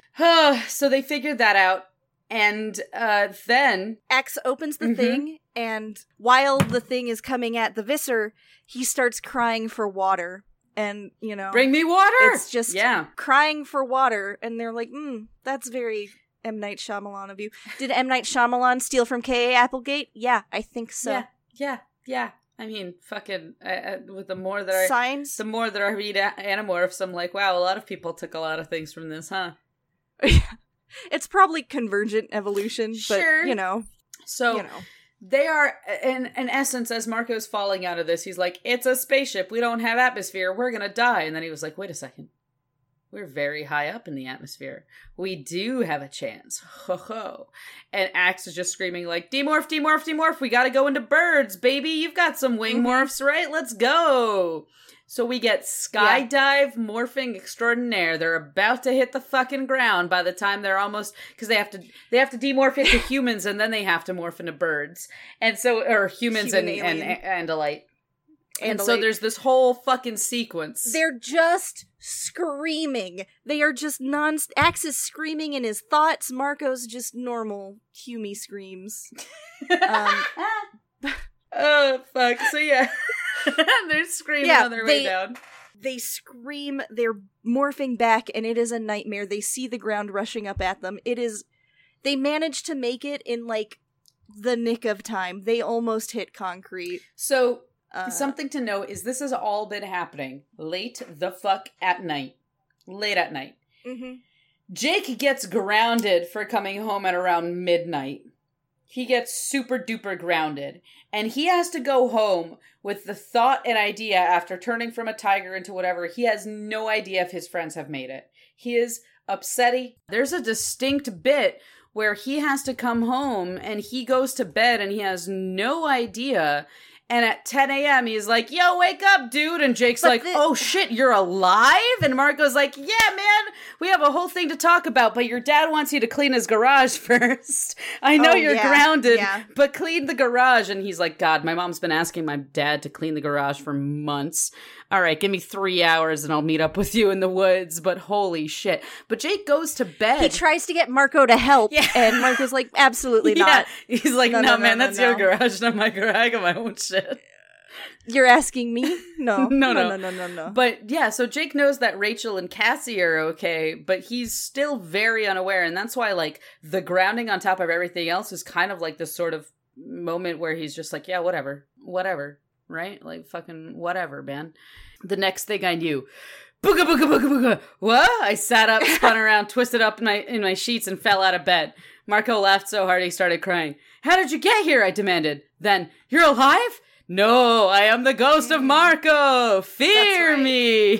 me. That's right. God, Marco. This Jake and Marco friendship, I love it. I love these children of Marco just being like, ah, fuck it. You know, you shit, you're stupid. Like, Marco's like opening yeah. his blinds, fucking like pushes a chair into rise where it's rise and shine, baby, I'm here. Jake's like, you're alive, overwhelmed with emotions, and Marco's like, guess so, bitch. Yeah. Right? Like, basically, exactly. And Jake's like, what, like trying to wipe the tears away probably from his face, and Marco's just like, anyway, outie. Have fun cleaning the garage, loser. Why the fuck would I help? Yeah. See you at the barn. God, it's so charming. It's it's so good. They're good kids.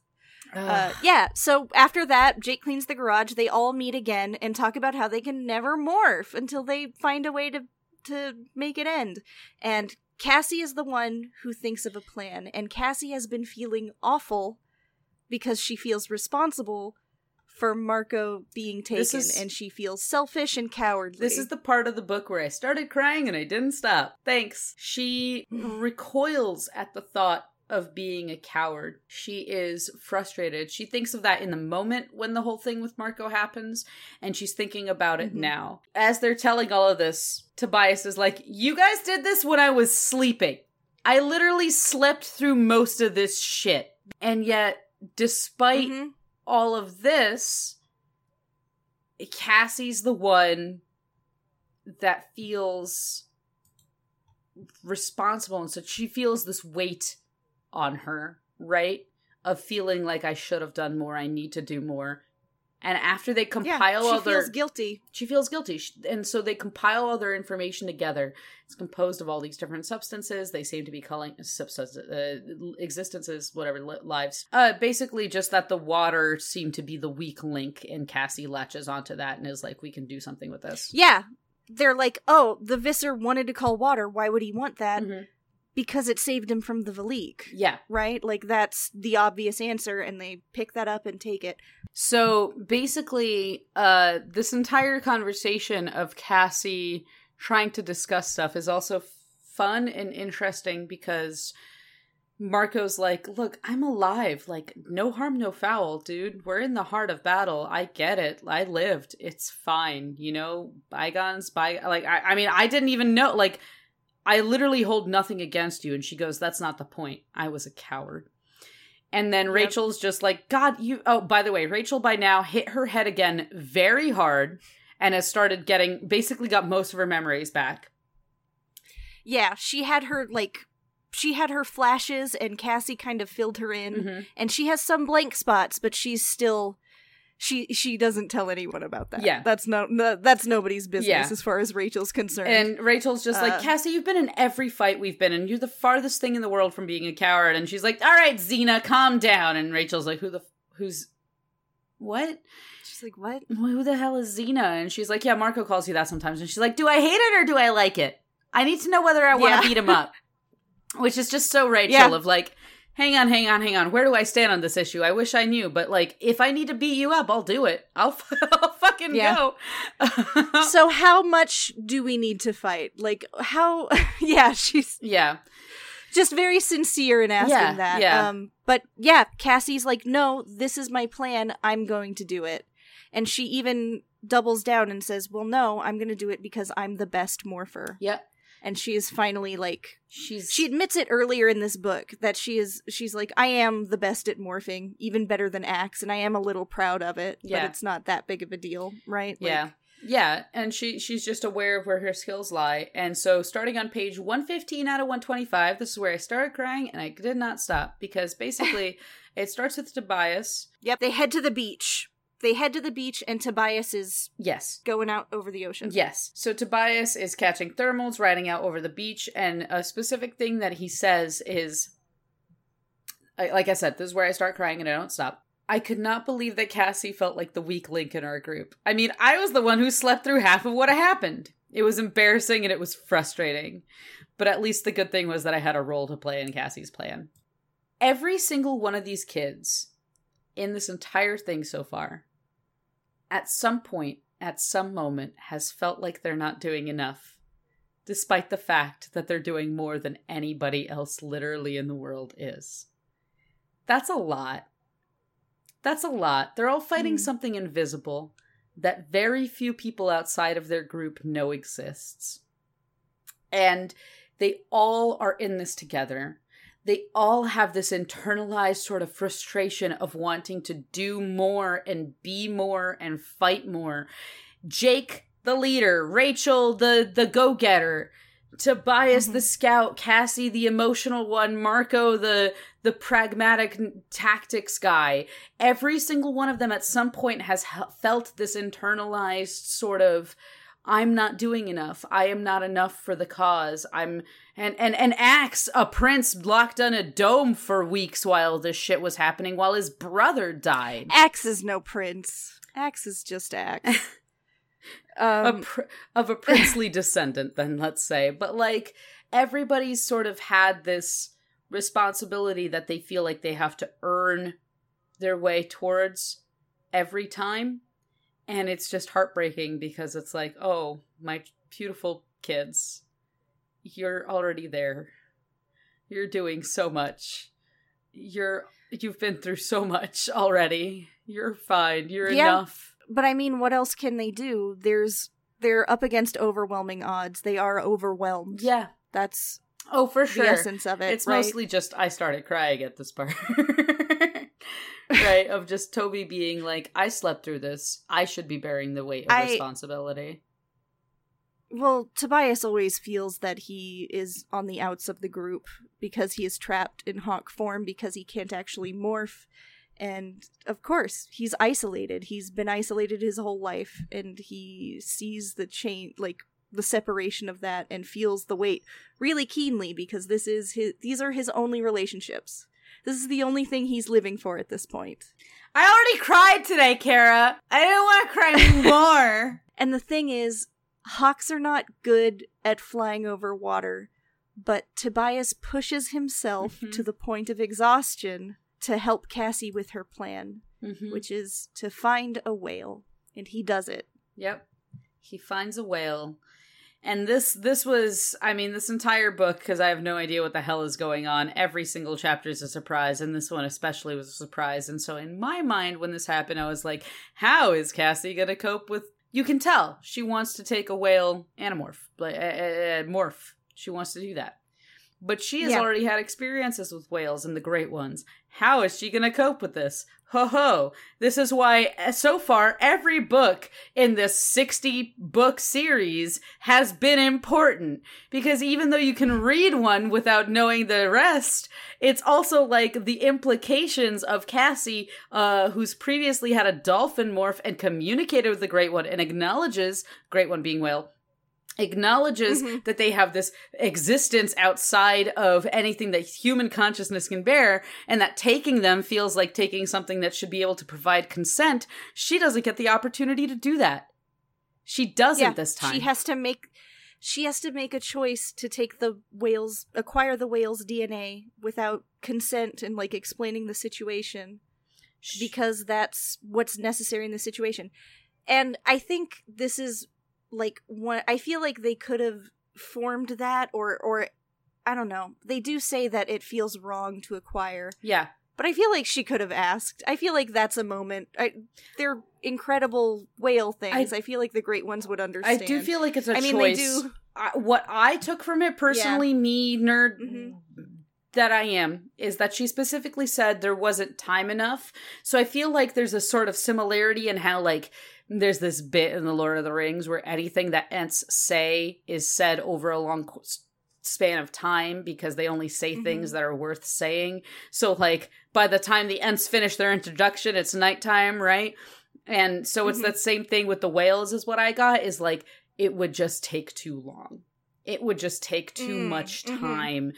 to yeah. portray this I, and get mm-hmm. a yes back because they speak in these ex- extreme yeah. songs of time yeah. and, and emotion. They also usually, like, pass you out, too. Like, either you're in the middle of a drum circle vibing with them for a long time, yeah. or you just black out and have whale memories for a while. yeah, um, yeah. I, I feel that. Yeah, you right, you right. Uh, anyway... Something that, cutting back real quick, I love that Rachel says, there's only one way to deal with fear. Be afraid and then do what you have to do anyway. Like, this mm-hmm. was at the start of the plan. And so even though she's just getting to grasp, it's all of this. Cassie's afraid this whole time. She still does it anyway. And this girl mm-hmm. who thinks that she's a coward, she morphs into dolphin. Mm-hmm. She acquires this whale as a human. Then she rises up.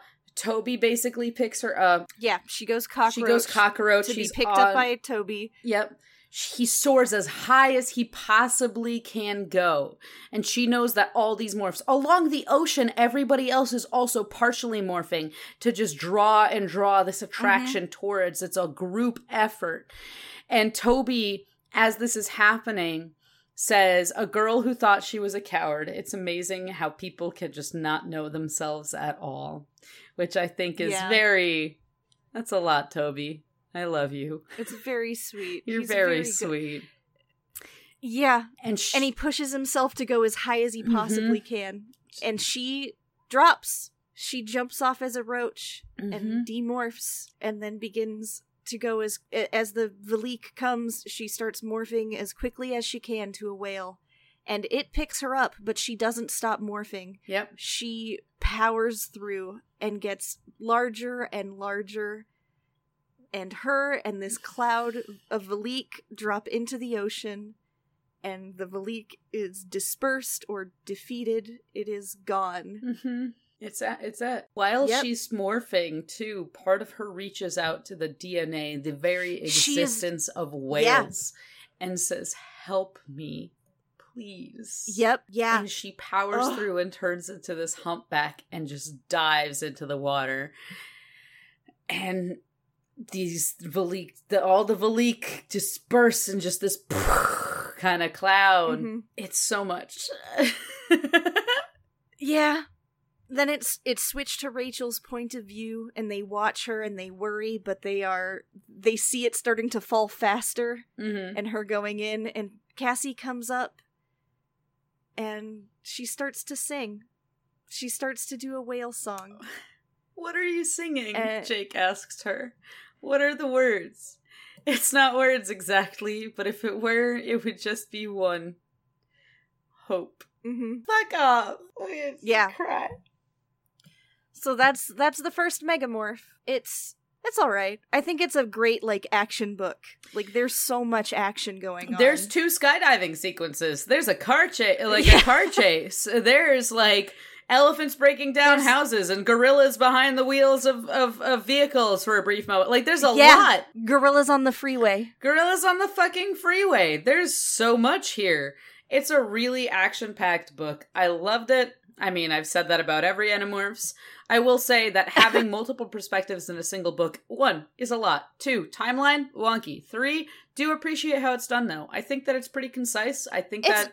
It's executed really yeah. well, and they have distinctive enough voices without being too jarring. Yeah, I think it's executed phenomenally well. You don't ever feel like, well, where the fuck are they? Where the fuck is Axe now? Right? So... I don't think yeah. that every single book has to be this sort of, like, cripple the operation thing, right? Sometimes yeah. it is oh, just no. about There's... staying alive, and I think that that's important in guerrilla yeah. warfare.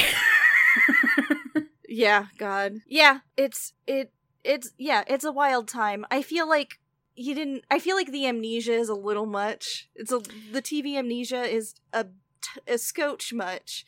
The series does a lot of silly things, and it gets away with it by doing it pretty well and reasonably. I agree. I think it would still be able to stand on its own if it was just the Whirling Dervish. I do not think that Rachel's amnesia need.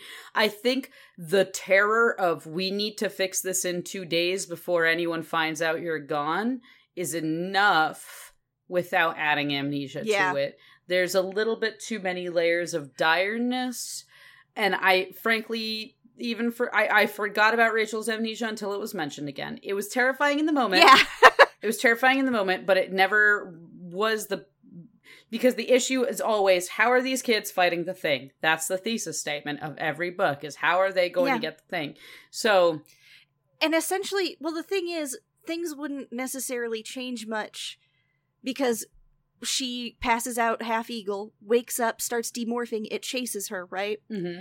Then she, as she finishes whatever, it gets distracted. She's barefoot in the woods. She could be close to the shack. Yeah. And that was going to happen anyway. She wants shoes. She doesn't need to be an amnesiac for that. She could still uh, have essentially the terror. She would get... She could still have the terror and horror of having to morph with very little time left on the clock. That could still do the same thing that the yeah. amnesia did, right? Because they were in pain and before. Also, when, when Axe gets taken, she's once again separated from everyone while she's bare and, like, bleeding out because she's missing half of her limbs. Yeah. Right? So, of course, she stumbles to the lake and, demor- and, and demorphs there. Yeah. But is exhausted. And the closest thing is a development. I feel like it still it, flows pretty much the same. It makes a lot of sense for her to be like, I need to get back to the other people. There's probably a phone in that house, right?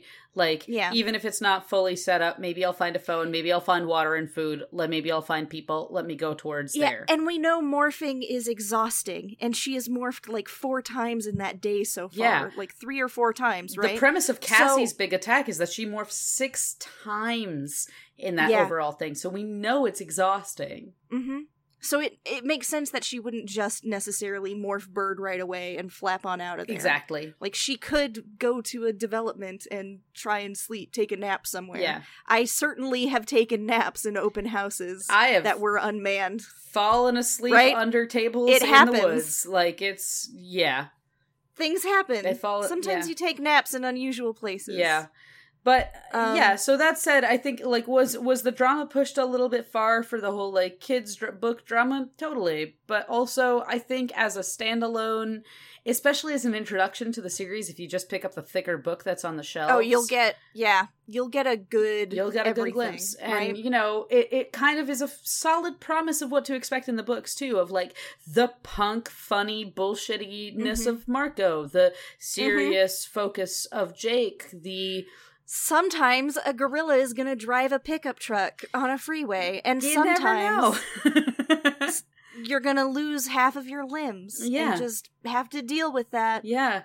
It's so Animorphs. I, I definitely, I get the, I get the appeal. I get the, the interest. Uh, it was a lot. It was a lot. You know, I think personally, my thought at the end of all of this is I wish that the, as a bird person, I wish that the horror and shock of hitting something as a bird, the concussion and the everything that comes afterwards mm-hmm. could have been explored on its own in an entire book. Could have been an eighty oh. It could have been an eighty-page Rachel thing. That's what I think. Yeah. I mean, I, yeah. This is essentially like two books, really. Right. Because there's the Rachel amnesia story and then the Dirt Devil story. Yeah. And they are mostly separate. Yeah. And they only really intermingle at one point. Yes. But there, there's so much happens. Uh, I think they put it together well enough. It's it's not a bad book. It's just, you know, it, once it gets a little longer, it gets a little less clean. Yeah, right. That's kind of this just... is this is not to, this. I'm not saying this word as a negative, but it's juvenile, right? Like no. It's very. Oh yeah, it's geared toward younger audiences, and I'm very aware of that. Yeah, yeah. Like. No worries, no harm, no foul. I get it. It's for younger kids, and this is very easy for them to follow along with, and they're not going to necessarily sit here and pick it apart while they're drunking, drunking, drinking.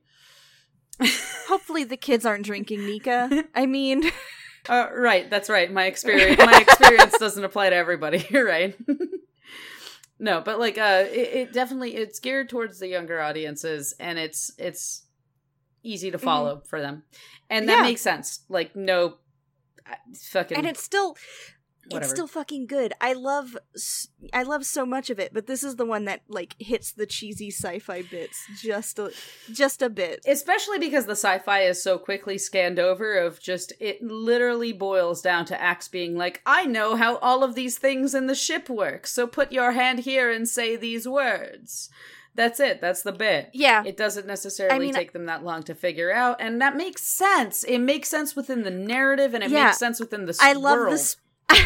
I love the spooky cloud, but it also just makes me think of Taz the Tasmanian devil, like, rolling through town. That has always been what I pictured it as. Yeah. Right? Like, there's... there's As much as I care about siphonophores, it is very silly. Some good sci-fi goofy, right? Yeah. Like, there's just a good tone of sci-fi goofy, which is enjoyable. But, um... yeah, I mean, it's it's an interesting book. Yeah. So, Definitely. Overall, fun. Had a bit of a cry towards the end, the last ten, fifteen pages Very... or so of kids. When we get into the whales, you cannot help but cry. I cr- it is, they are beautiful, beautiful creatures, and Cassie particularly has a bond, and we always get to explore that. Yeah. And... Ugh. And I, I mean, Ugh. in general, the, the beautiful, horrifying terror of Cassie demorphing from a dolphin under the depths into a human to acquire this whale's D N A, a human with a hand on the side of a behemoth. It ask, uh, uh, she's asking in her heart. You know, Cassie would never acquire anything without asking permission within herself, oh, sure. right? Yeah. Like, that's just inherent yeah. to who she is. But yeah. It's just a beautiful image, and I think it's it's very meaningful and beautiful. Uh, but yeah, so that was the first Megamorphs book. I don't know that they have titles. Megamorphs one. Megamorphs one. It's called The Andalite's Gift, and it's like, is it really? I mean, I guess it is. It's it's morphing. Let's call it The Andalite's it's, Curse. Um, yeah, I don't know. The Andalite's Responsibility. That one is the... Sure. The Andalite's Cease and Desist. Um... But yeah, thanks for thanks for tuning in, yeah. and we'll uh, we'll see you next time. Yeah, thank you. Next week, uh, book eight, The Alien. Please come Woo. back. Bye. Bye.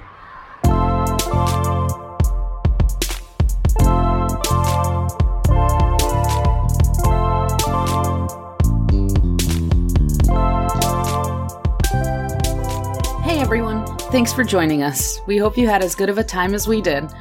First off, let's all thank K A. Applegate, Michael Grant, and Scholastic Books for their extremely fun and traumatic children's series, Animorphs. You can find links to get your own copies of Animorphs in the episode footnotes.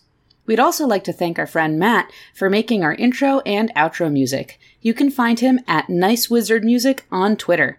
Check him out. Hit him up. Make him slap the bass. And, of course, if you'd like to send us comments and get updates on episode releases, you can follow the Lit Kid Lit Twitter at LitKidPod. Or, if you'd like to follow us individually, you can follow me, Kara, at Bishojo World, or Nika at Gossamer Owl. That's Bishojo with a U and Gossamer with two S's. You can also email us at litkidlitpod at gmail dot com. You know, it's a, it's a good classic Gmail. All right, bye! Bye! This is one oh eight p. This is very little p. one eighty? No, ten eighty. Isn't it one forty? Yeah. one eighty? Fuck. one oh eight? I don't remember how ten percent. P goes. All I know is seven twenty and four eighty and ten eighty, right? All I know is four twenty. um. Fuck off. Anyway, yeah, sure, let's do one oh eight p. Yeah. That's, so this movie is Action Scenes Are Us. Uh, uh, movie? Wow. Movie? I did say movie. Can you can you can you believe yep. I've written the fucking phrase "I love Marco" in my notes this time? Ah, we'll get vindication. we'll we'll get there, but it's my wild. God, it's so wild.